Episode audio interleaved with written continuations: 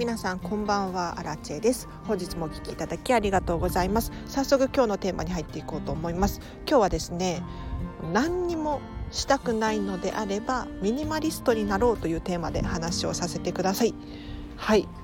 もうこれね何を隠そう私のことなんですけれど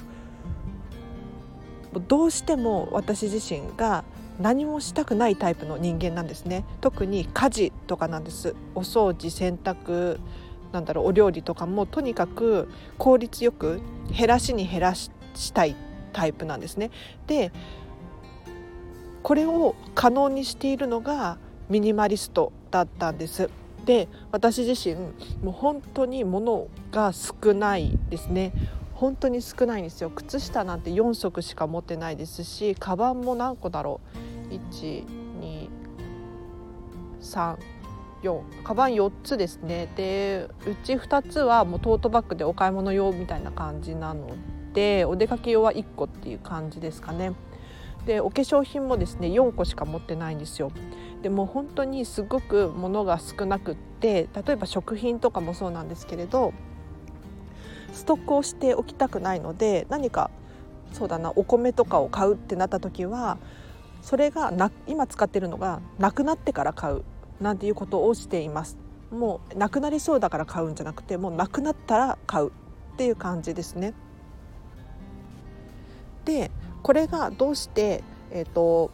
まあ面倒くさがり屋におすすめなのかっていうとですね本当に本当に家事が楽になるんですよ。で例えばなんですけれどお洋服をお洋服の数を減らしたことによって埃だったりとかが立ちにくくなるんですよね。なので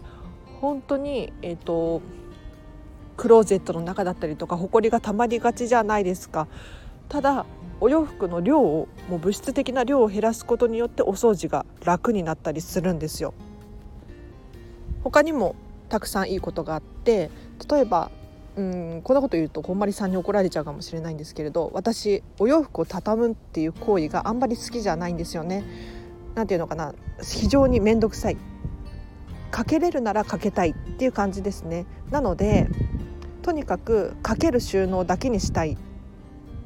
ただかける収納に絞る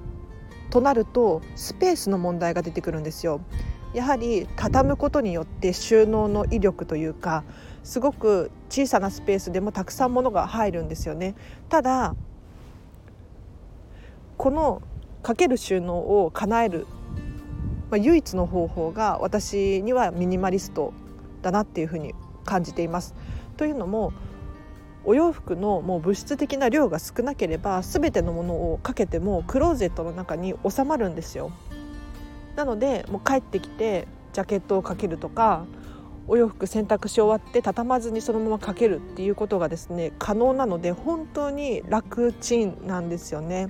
うん、本当に何でもかけるようにしていてズボンとかジャケットとか T, T シャツは畳むかな。畳みやすいもの以外のものは全部かけるようにしています。ただ本当に小さいクローゼットの中に収まる量しか持っていないので本当に便利です。で他にもそうですね。ミニマリストで便利なこと。お化粧品を極端に減らしたんですよ。でお化粧品を極端に減らすと何がいいかっていうと粉が散らかったりとか例えばファンデーションがこうポーチの中でこう粉々になってるなんていうことも起こらないですし、えー、と私ファンデーション使ってないんですけれど使わないことによって例えばパフパフっていうのがあるんですよね。こうパフを使ってこうファンデーションをのせるじゃないですか肌に。このパフが必要なくなったっていうのがもう本当に快適でこの何て言うのかなパフもパフとかスポンジとかも常に清潔を保ちたいじゃないですかただ結構手で洗ったりするのは億劫だったりとか新しいのをねこう買い続けるっていうのも結構面倒くさかったりするんですよ。でその新しいもののストックを用意するとか買い替え用の買い洗洗濯用のために23個持っておくっていうのが非常に億劫だったのでもうこれいらないやと思って手放してみたらですねすっごく快適になりました。でこれなんだかなメンタリスト DAIGO さんの情報なんですけれどなんかお化粧をしている人としている人している時としていない時のこの印象を調べる研究があってどうやらそんなに変わんないんですよね。何パーセントだったかな？23%しかお化粧した顔とお化粧していない顔とでは好感度がそんなに変わらないっていう研究データがあるんですよ。なのでだったらまあ眉毛とかは描きますけどさすがにファンデーションくらいは必要ないんじゃないかなっていうふうに思って私はもう潔く手放したんですね。そしたらもう本当に日々のなんだろうなお化粧が楽になってですねもうパフのことを考える必要もないしポーチの中がぐしゃぐしゃになることも考えなくていいっていうのがね本当に解放されて心地が良かったんですよね。でミニマリストになることによってですねやはりこういった面倒くさい家事だったりとかっていうのが減ってくるので是非、えーと、ご自身がですね何か効率を良くしたいだったりとかもうこれはやりたくないみたいなことがあるのであれば我慢してやる必要ないと思うんですよ。もう頑張って私も以前お片付けができなくてですね頑張ってお片付けをしていたタイプなんですね。例えばまあ、月に1回とかもう溢れちゃったものを頑張ってこう整理して引き出しとかクローゼットとかにこう押し込める。で確かにその時は綺麗にこう元に戻るんですけれど使っているうちにどんどん溢れてきちゃうんですよ。で頑張ればできるんだけどその頑張るっていう行為までいかない時があるじゃないですかもう仕事で疲れちゃったりとかなんだろう他にやりたいことがあったりとかしてその日々のお片付けにこう労力を注ぐっていうのがなかなか億劫だったりしていたんですね。ただ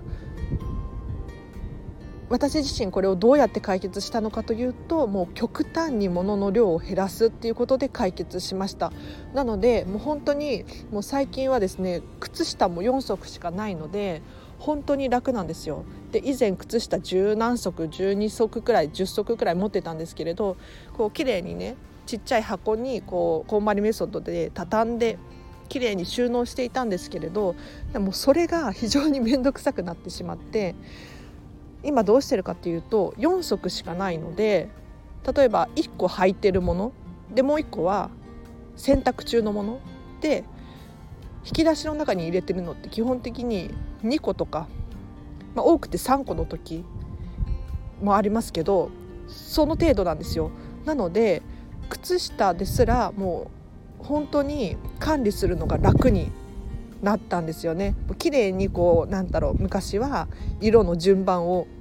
黒いものから白いものにこうグラデーションにするとかってやってたんですけれどなんかそれも億劫になっちゃってで2個しか靴下引き出しに入ってないっていう状態であればグラデーションも何もないんですよね。はい、なので別にどどういう順番に入れても構わないのでもうポンポンってするだけで OK になってもう本当に楽ちんになりました。で私自身もしかしたらなんか HSP っていうのかな？なんか繊細さんなのかなって最近思い始めて、うん、なんかねちょっとでも物が溢れるとこうイライラしてきてしまってだったらもう管理できないなら物を減らそうっていう思考になってきてるんですよね。うん、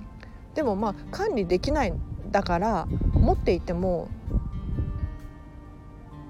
管理できないわけですよ。いくら大切にしようと思っていてもそれができないっていうふうに自分を認めてあげる。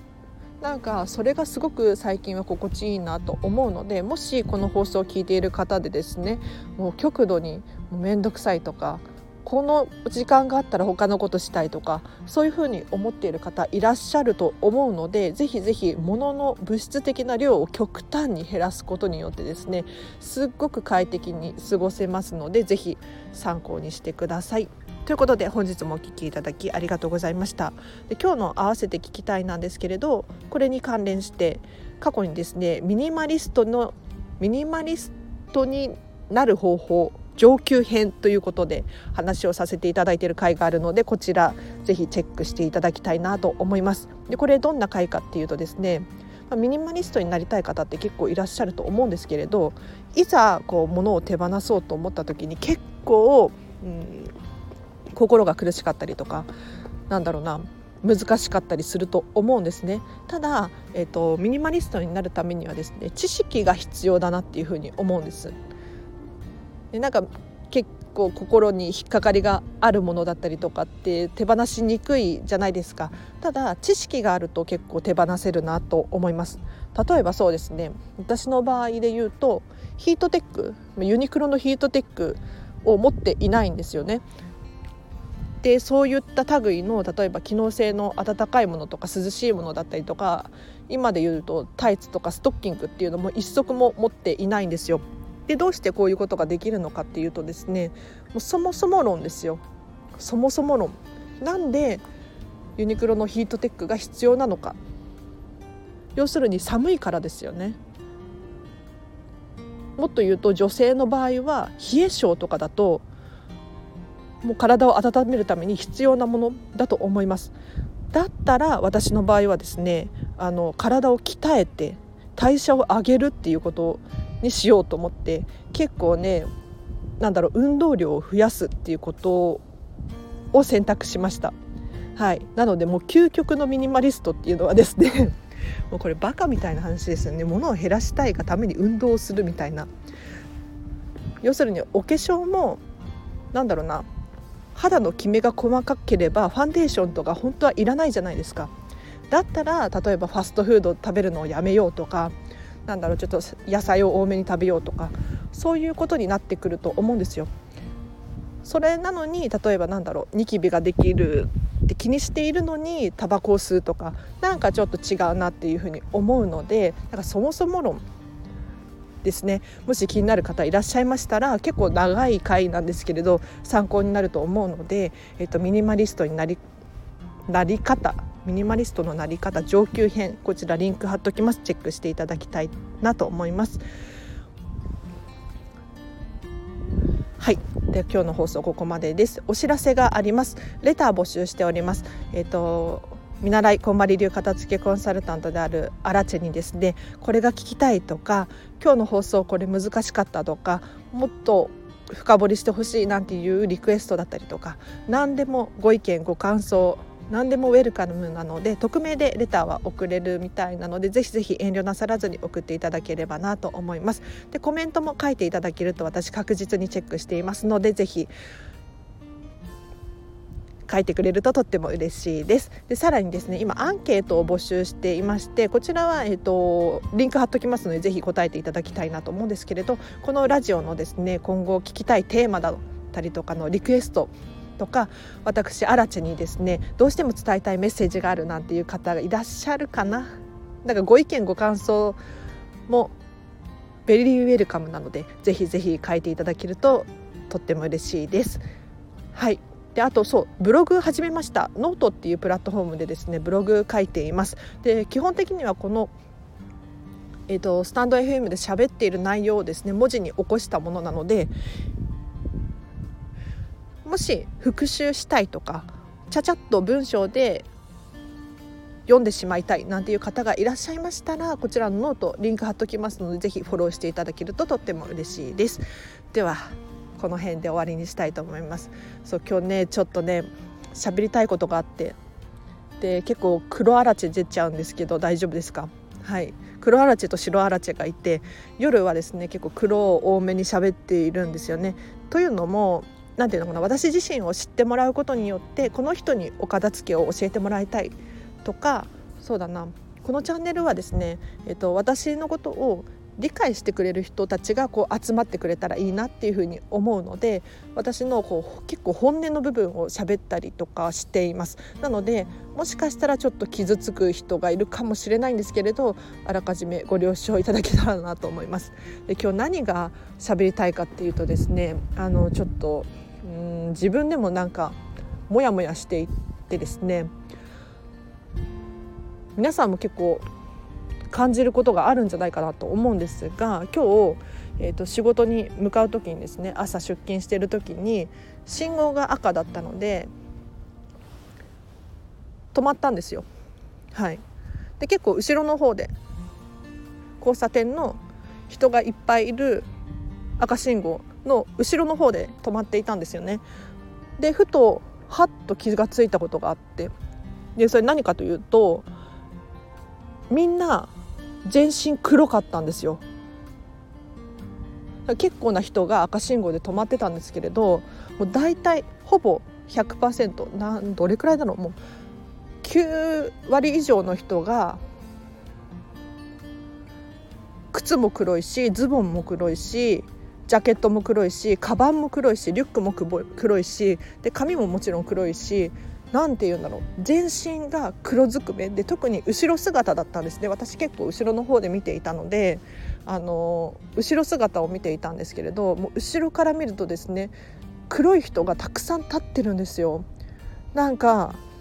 でしかもこう赤信号で止まってるのでみんな同じ方向を向いているわけですよね。でいざこう赤信号が青に変わった時にみんな一斉に歩き出すじゃないですか。その風景が何て言うんだろう。みんな同じ方向を向いて